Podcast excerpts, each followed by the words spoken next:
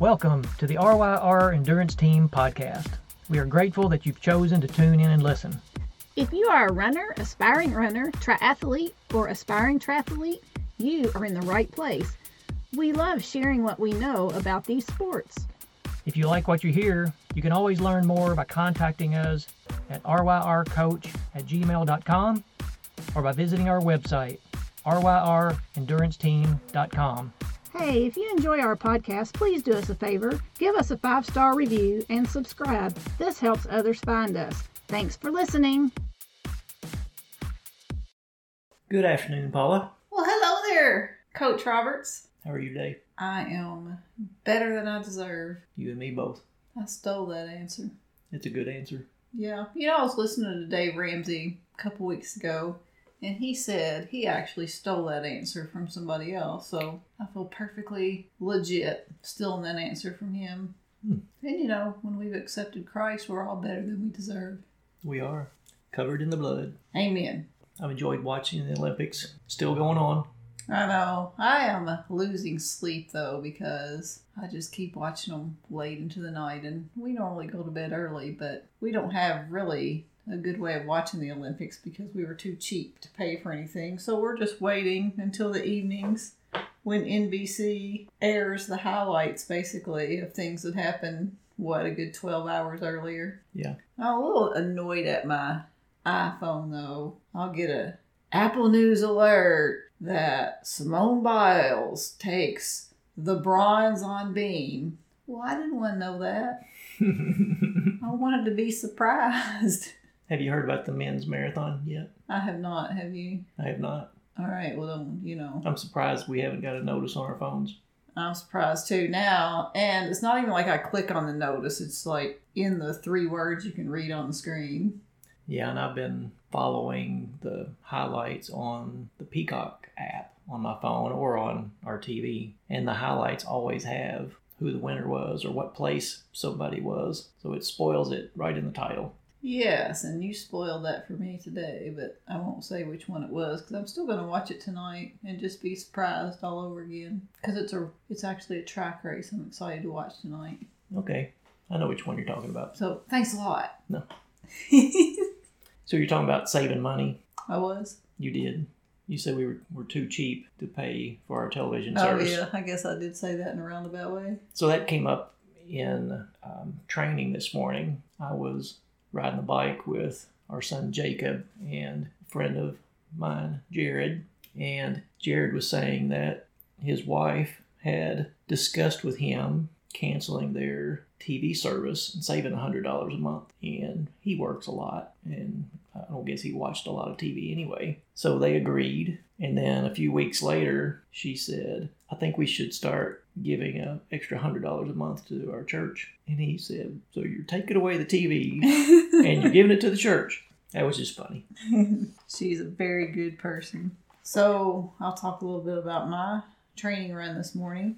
Go for it. I'm in a three week build cycle, so I'm not really training for anything big. My friend Kelly is training for a marathon at the end of September, and then I'm doing the Boston virtual. I think I'm gonna do it October 8th. That's the first day you can do it. So I guess I'm kind of training for that, but I don't want to strike a match when I do the Boston virtual because you know you and I are to be out in Moab and we're to be pacing a friend to his 240 uh, ultra goal. 240 miles. Yeah, so I want to be fresh for that. So I just need to get my 26.2 miles in. But nevertheless, I've been training along with Kelly mostly to keep her company. She was out of town today, so I met Bethany this morning and a couple of friends, Mitzi and Penny, which I didn't know Penny, but it doesn't take long to make a new friend out on a run. So it was nice to meet her and had two hour, 25 minute run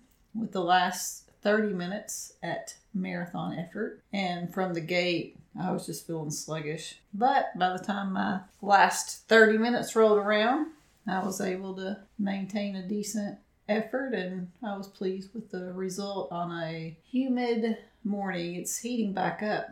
It's actually been pretty mild this week. It's been in the upper 60s in the morning, still humid, but breathable air. And today you could just feel the air getting heavy again. Which brings me to yet another point. What is that? I did watch the women's Olympic marathon last night on NBC. And of course, they cut in when there it was about 2 hours 4 minutes into the race and the women's world record is around 2 hours 14 minutes and some change. So I thought oh there's only 10 minutes left. But they actually still had a little over 4 miles to go. So NBC covered the last 4 miles of the race. And at that point there were four women in the lead pack. And one of them was Molly Seidel, who is an American and she's an experienced runner, but she actually qualified for the Olympic trials with her half marathon time. So the Olympic trials was her first ever marathon. Wow.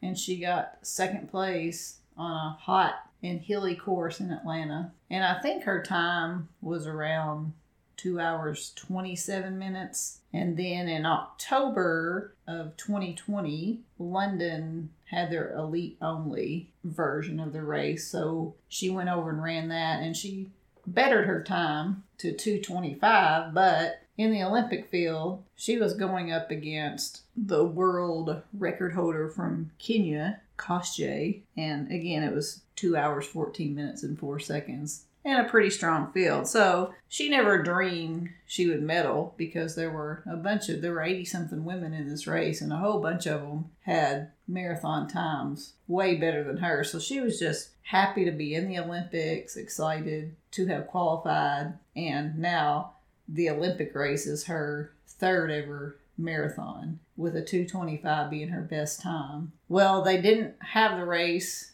in Tokyo. They had it about 500 miles north of Tokyo, hoping it would be cooler. The Friday, they ran it Saturday morning in Tokyo, and the Friday night before the race, they moved the start time from 7 a.m. to 6 a.m. So at the start, it was still 78 degrees with 83% humidity. And by the time they finished, it was 84 degrees. And, you know, with the humidity, the heat index was well into the upper 90s. So you could see them as they were running along. And again, the last four miles of the race is the only part I got to see. I'm sure at some point the entire race will be posted somewhere and I can watch it. But you have these four women, you have the two Kenyans, you have the Israeli, and you have Molly. And they're just getting along. And of course, Molly's right in there with them because at this point they're on pace to finish around two hours, 27 minutes.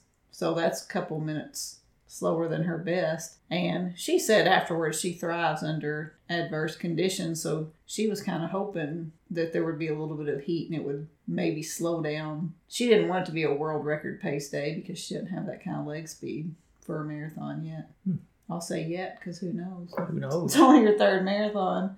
So they cut to commercial break. Well, before they cut to commercial break, the two Kenyans and the Israeli they were still together but had gapped Molly by maybe 10 seconds. And you could tell she was falling off. Well, after the commercial, they show Molly in third and the Israeli is walking. So, of course, I'm thinking, well, what happened? What happened? Did she start walking and then Molly overtake her? But I was doing a little online research and I haven't found the video footage, but the article I read said that Molly passed her and when Molly passed her is when she started walking. So I guess it just broke her.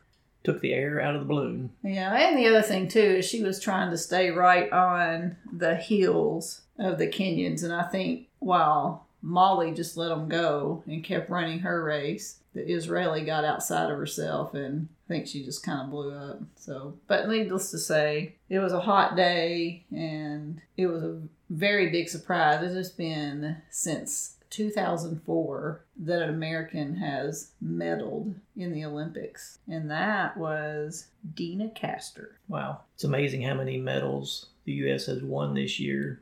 But thinking about the women's marathon, it just makes me think you just never know what's going to happen on race day. Anybody can win on any given day. You just don't know who's going to show up and how they're going to perform. And the other thought is the heat makes such a difference. Yeah, and you know, with under three miles to go, Molly could have thought, wow, I'm going to finish fourth place, like just out of the medal contention, which is probably the most frustrating place to finish. If you're not going to finish in the top three, then finish 11th or something.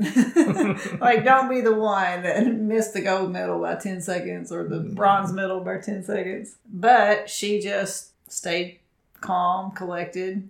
And even when the Israeli went with the Kenyans and they were gapping Molly, the announcer, which I'm assuming she was doing this live in real time and didn't know what was going to happen. She said, Well, with this heat and these conditions, even though we're under three miles away, she just needs to keep it together and run her race because you never know what's going to happen. And then that was the most untimely commercial break. You would have thought NBC could do a little bit better job of playing that commercial break where you could see Molly getting into third place because that would have been a little bit more exciting than coming back from commercial and you're going, wait, what? What happened?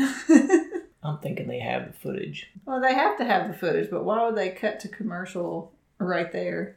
I don't know. I'm sure we'll find out. I'm sure we will. But that was exciting. It was a fun race. I enjoy watching. And, you know, people, I, I get people who know me know I get a little bit bent out of shape over women's sports because, you know, we've talked about before. You take beach volleyball, the men are in shorts, baggy shorts down to their knees and t shirts and just out there to play volleyball.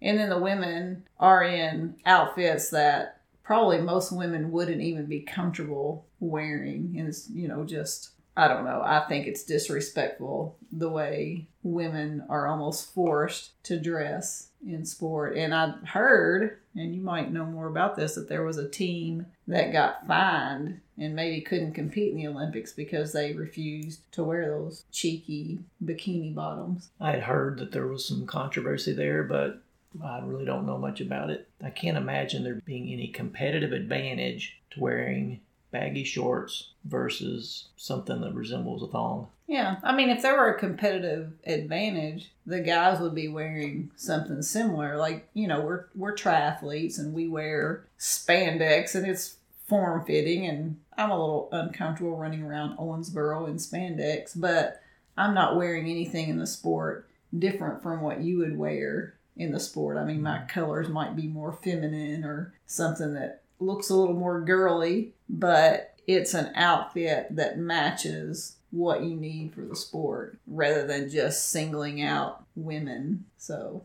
we can do better for our girls, I think, because those girls are talented and amazing athletes. Yeah. And I just can't imagine if somebody had uh, body image issues or you know, just very modest, even wanting to pursue that sport. So there could be the the best ever women in the world who could be awesome at beach volleyball would never pursue that sport because they're like, I'm not going on national television dressed like that. Yeah.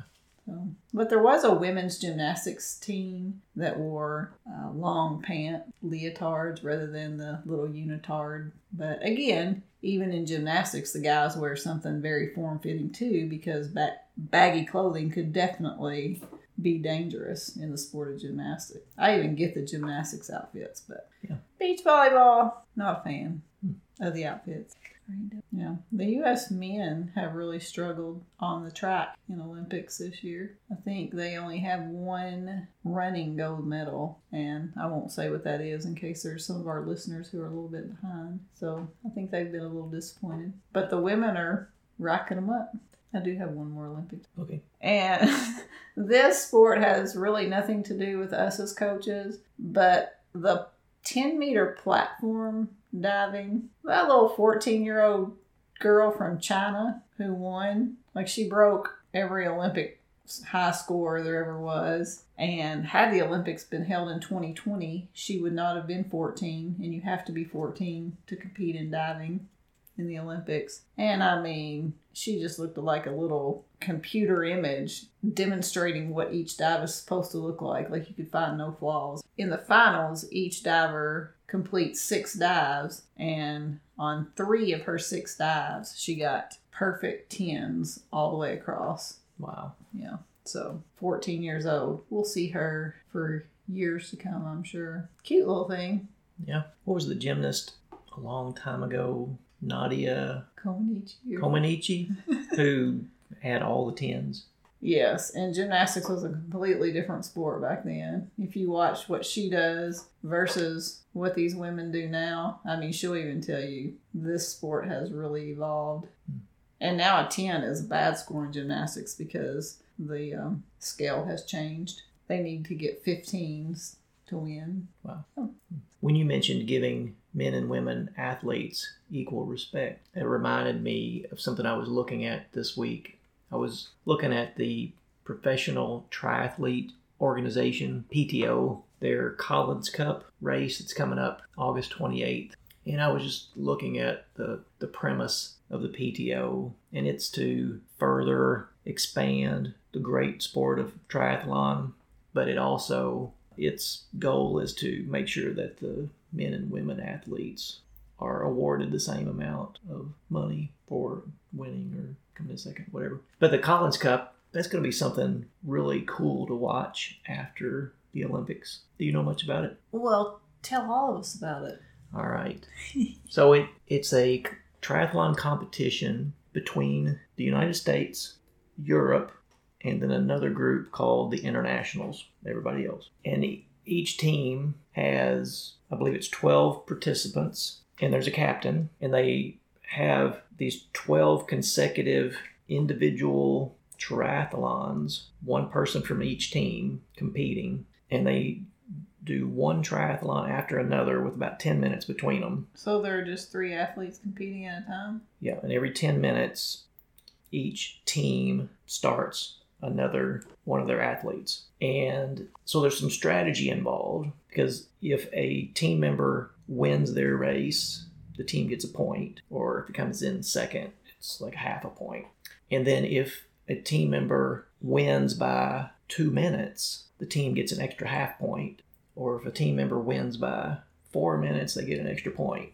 The idea is to earn points, and at the end of the 12th race, you see who has the most points. So it's going to be really strategic for the captains of the team to decide which athletes to start when. So each of the races consists of a 2K swim, an 80K bike, and an 18K run. What does that convert to in miles and Well- yards? Well, a 2K swim is about 1.2 miles. Mm-hmm. So 80K is going to be about 48 miles. Mm-hmm. And the 18K run is about 11 miles. How was my math? Pretty good. All right. So part of the strategy is going to be deciding who to start in each race. So the way that the races will start is the captains of the team will pick the athletes as the competition continues. So for the first match, I believe it's the USA picks their first athlete, and then the Europeans and the internationals decide who they want to go up against that person. And then the second race, 10 minutes later, the Europeans pick first, and then the internationals in the US decide who they want to race against that person. And then the internationals go first. And they keep doing that. So they basically have 10 minutes to decide who's next. That's what I'm understanding. And you got to keep in mind, you're getting points for winning, but you're also getting points for winning by a margin. Do you get points if the competitor that starts 10 minutes back passes a competitor that started earlier? I didn't see that in the rules. But each team is made up of six men and six women. So you could have men and women racing against each other. Maybe you do, maybe you don't. It's up to the captains to decide. Well, that reminds me of the mixed relay in the Olympics in swimming. I had never heard of that before, so I don't know if it's new or I just hadn't paid attention before. But it was kind of strategic. Do you send your guys out first? It was it was just interesting to see how it happened and I didn't get to see that event. yeah, well, it wasn't very exciting. The U.S. didn't do that great. And our rising senior from Alaska, Lydia Jacoby, was on that relay. And when she dove into her breaststroke, somehow her goggles ended up around her mouth. so not only could she not see, she couldn't breathe very well because her goggles were covering up her mouth. But she kept going. That's determination. But, but the U.S. didn't do that great in that race. Hmm. So I digress. So you talked about your exercise this morning. The only thing I talked about so far on my exercise was the story about my friend Jared. But also on the run this morning, uh, ran across a friend who I had not been around for a while, and he turned around and ran with us. It was good to catch up with friend Mitch, and he's training for Ironman Chattanooga, not too many weeks away. And it will be his first full Ironman. I think he's a little nervous, but I tried to reassure him that if your goal is to finish, which is what he says, you got this. You got 17 hours. And he just did Chattanooga 70.3 in just over five hours. I think he's got it. Yeah. Just has to be smart. I'm sure his goal is to finish, but I'm sure he also wants to do well. He's a competitive guy. He is. He'll do great. When we were talking, he mentioned a different type of triathlon that I hadn't heard of before. He said it was called the F1 triathlon and he explained it to me and I looked it up as well. But it's it's called the Formula 1 triathlon and it's basically two triathlons. You do a swim bike run and then you do another swim bike run. That's a different concept. So five transitions? Yeah.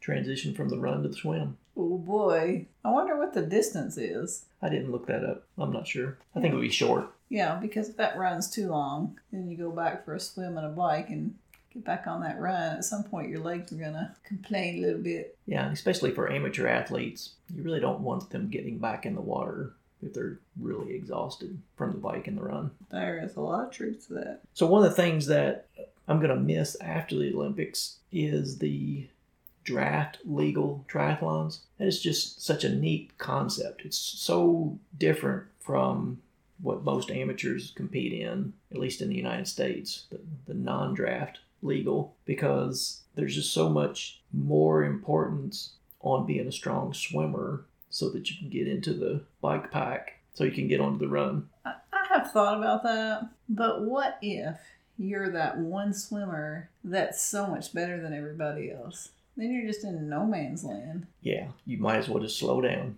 You might as well just get in behind whoever's the second best swimmer and just, I mean, I don't know. Yeah, if, if you can't stay away on the bike, it doesn't do you any good to be way ahead on the swim. Yeah, which in triathlon, most people don't win their races in the swim. They can definitely lose their race in the swim. But when it's draft legal, you get zero advantage if you are the Michael Phelps of triathlon. Mm-hmm. Yeah. But after the Olympics are over, hopefully we can stay abreast of the ITU or World Triathlon Organization draft legal events, which most of them occur over in Europe. But they are really exciting. And I, I used to be able to find some TV coverage on those, but I haven't recently outside of the Olympics. Speaking of exciting, this morning you were scrolling through some titles and looking at Olympic recaps, and the Australian team was doing the indoor biking. What's it called? A velodrome. Velodrome. Mm-hmm. So it's a team of four, and they have to go. I don't know how many laps, but they have a lot of laps to go, and they take turns leading, pulling each other. It's pretty impressive how they handle from, from leading. They go up the ramp on the curve and they come back down. And they're just immediately in just a matter of a second dialed in. Mm-hmm. Yeah, so anyway, one of the guys on the Australian team had just done that, done his little up to the top and folded right back in, and he was the trail bike now, and he's just gutting it out, and all of a sudden he went straight over his handlebars. Well, that's what it looked like. But in actuality, what happened is his handlebars just snapped off his bike frame. Yeah. Yeah. The aero bars just broke off of the frame. And so he's laying on them. Yeah. And I don't think it was just the aero bars. I think it was the entire, like the other set as well. Like the whole thing snapped off, yeah. it looked like. Yeah. And bouncing around on the wooden floor. Anyway, the coach saw it happen and signaled for the other three athletes to stop, even though you can race. If someone drops out, you can race, but I guess the coach thought it wasn't going to be possible to get around the guy whose bike parts and himself were in the middle of the track. yeah, it was probably out of concern for all four cyclists to uh, have them slow down and drop out. Yeah, but I think they were a favored team for medal contention, so you could see the disappointment because, you know, the Olympics only roll around once every four years, and in this case, it was five years. Yeah. So you just never know what's going to happen on race day. Yeah. Speaking of that, you know, we just got back from Florida and me and Jacob drove down there. Thanks for that. And I was hoping that I could take my bike, but we had the truck so full, I didn't have any room for the bike in the back. But one of these days, I want to take my bike down to Fort Lauderdale and ride in their outdoor velodrome. Okay, but we weren't anywhere near Fort Lauderdale. We were a lot closer than we are right now. we were, but not within driving distance, really. Yeah, that's true. well, maybe if we do Challenge Miami, we'll go to the velodrome. I think we need to do that. I'm pretty sure I didn't even know what that was. I'd never even heard that word until you took me on that little field trip in Fort Lauderdale one day. It's pretty cool. I would not want my aero bars to disappear out from under me. No, and this one wasn't a wooden one. This would seem like I Yeah, where we were at, concrete. It was concrete, yeah. you definitely don't want to flip over your handlebars on that pavement. What was it? Mike Hillard said he was allergic to tarmac. That was a pretty good joke. I'll remember that one forever. So speaking of our Florida trip, I know we're going in a lot of different directions here, but we were in New Smyrna Beach, and you know, you got me these Form Smart swim goggles for Father's Day, and thank you again for that. So I decided I was going to take them out for an open water swim, and I did in the ocean. Not a very long swim, and when I got finished, I was talking to Jacob a little bit later, and he, he made the comment, I don't know if this is true, that New Smyrna Beach is the shark bite capital of the world. Have you ever heard that? Well, yes, I've traveled to New Smyrna Beach often, or at least I did when my parents went. That's that's a thing. But the next day, Bethany and I were out on the beach, and there was a shark sighting, and the people were so excited to see the little shark fin swimming around. You would never guess how many people would congregate, and you never seen an ocean clear out so quickly.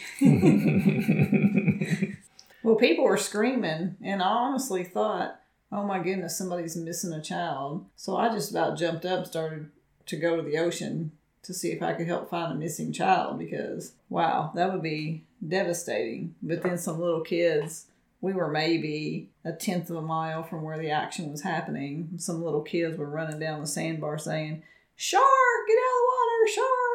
And then I could hear what they were saying. So I was happy that no one had misplaced a child Yeah. in the ocean. Hmm. You have to respect the ocean. yes. One of God's powerful handiworks. That ocean. So another thing I w- was thinking about was racing vacations. Oh, where are you taking me? I don't know. We've got some athletes who are training for Berlin, we do. and so we've been doing some race reconnaissance and studying up, offer them whatever help we can. And so I was looking at Marathon Tours website, and Berlin is still available. Well, are we going? I don't think so. I mean, I'm all trained. It's it's the weekend of Kelly's race. That's true. This seems like prime time. But what do you think about a, a different marathon vacation sometime? Do you like the idea of a marathon vacation or a triathlon vacation? I do. I feel like when you went to Kona, that was a pretty good triathlon vacation for me. It was a sweet deal. yeah, so I think, and afterward, we stayed another week, so you got a vacation as well. Hmm. But I'm all for that. So maybe when we go to New Zealand, we'll do a race of some kind. Hmm. Okay, yeah, see, now you're changing things. Austra- Australia and New Zealand. No, no, you're changing a vacation into a race. I was thinking the other. Let's find a race that would add a vacation. We're already going to Australia and New Zealand, right? Eventually. Eventually. Mhm. They do have some iron distance races in New Zealand and Australia. Are you interested in another iron distance race? I mean, not at the moment because my biking is a little bit on the sidelines right now, but someday, Yeah. God willing, my eyes cooperate. Yeah. So I was thinking of one more thing, and you may have some other things you want to talk about. But so we just got back from vacation, and you and Bethany and Jacob were really good about getting up in the morning and doing your exercise, continuing your training plan, and, and I was able to train as well. And I was just thinking, how much time does it take to maintain fitness? And I think the answer is it doesn't take a lot of time. It just takes consistency. And yes, you need to ramp up if you're going to be increasing your fitness level. But to maintain, you can go a few weeks with some light training, but it needs to be consistent training. Yeah, and I think people get the attitude of all or none. Sometimes I think people are a little bit too cyclical. So they miss their Monday swim. And so now, rather than, okay, Tuesday's a new day, they wait until the next Monday and see if they can start a new week fresh. Or they might get in their training sessions Monday and Tuesday and something come up Wednesday. So rather than getting back on track Thursday, they wait and reset on Monday.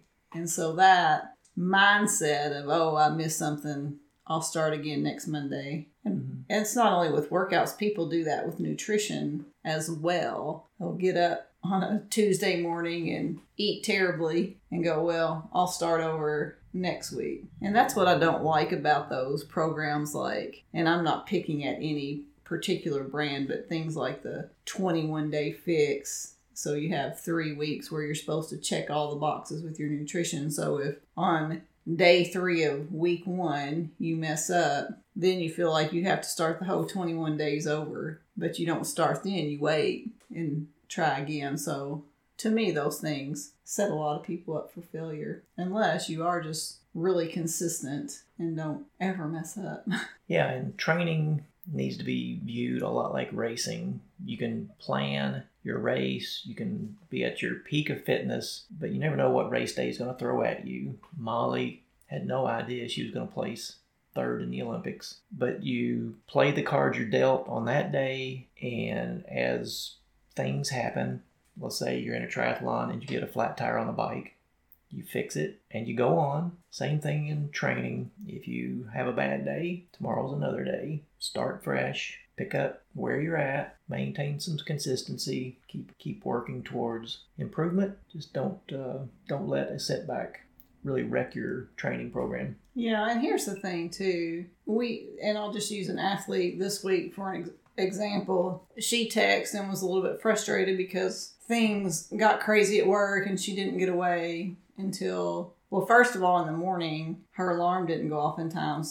She usually gets her workouts finished in the morning, so she was not able to do that. Then she's on call at work and got tied up at work, and then had to be in Henderson for her daughter's softball game, which is obviously a priority. And so while she's driving to the softball game, she calls me and she's wrecked over it because she's just a consistent athlete. And if we put it in TrainingPeaks, she does it. I mean, she's just very consistent, whether it's has to do with foam rolling or doing her workouts. She's so consistent. And sometimes I think it's nice to have that coach to call and say, oh, look, you have been so consistent. Like, this is why it's so important to be consistent because there's going to be days that are beyond your control that you're not going to be able to fit it in. Well, your full body of work is still there. So if those occasional things come up, then it's not a big deal. Whereas if we have an athlete who's missing all the time just because didn't get around to it, forgot about this, whatever, and then something happens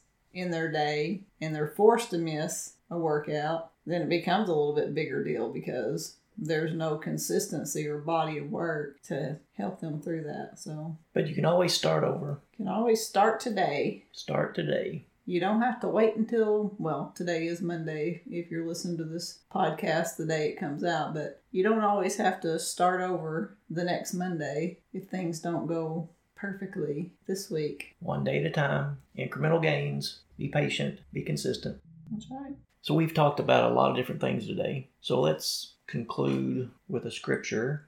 And if you remember when I did my first Ironman a number of years ago, you had shirts printed up and you asked me what scripture I would like to have on the back. And I said uh, I wanted Proverbs 3 6. And it says, In all your ways acknowledge him and he will direct your paths. So whatever we're doing, let's keep him first. Absolutely. If you would like to be part of the conversation, search for us on Facebook RYR Endurance Team. We'll let you into the group. You can ask us questions. You can suggest podcast topics. You can comment on podcasts. We would love to interact with you. At RYR Endurance Team, we specialize in customized coaching. What is customized coaching? It's more than a training plan, it's a relationship, it's a partnership. So, what are your goals? What are you training for? Contact us at ryrcoach at gmail.com or visit us on our website, ryrenduranceteam.com. Hey, if you enjoy our podcast, please do us a favor. Give us a five star review and subscribe. This helps others find us. Thanks for listening.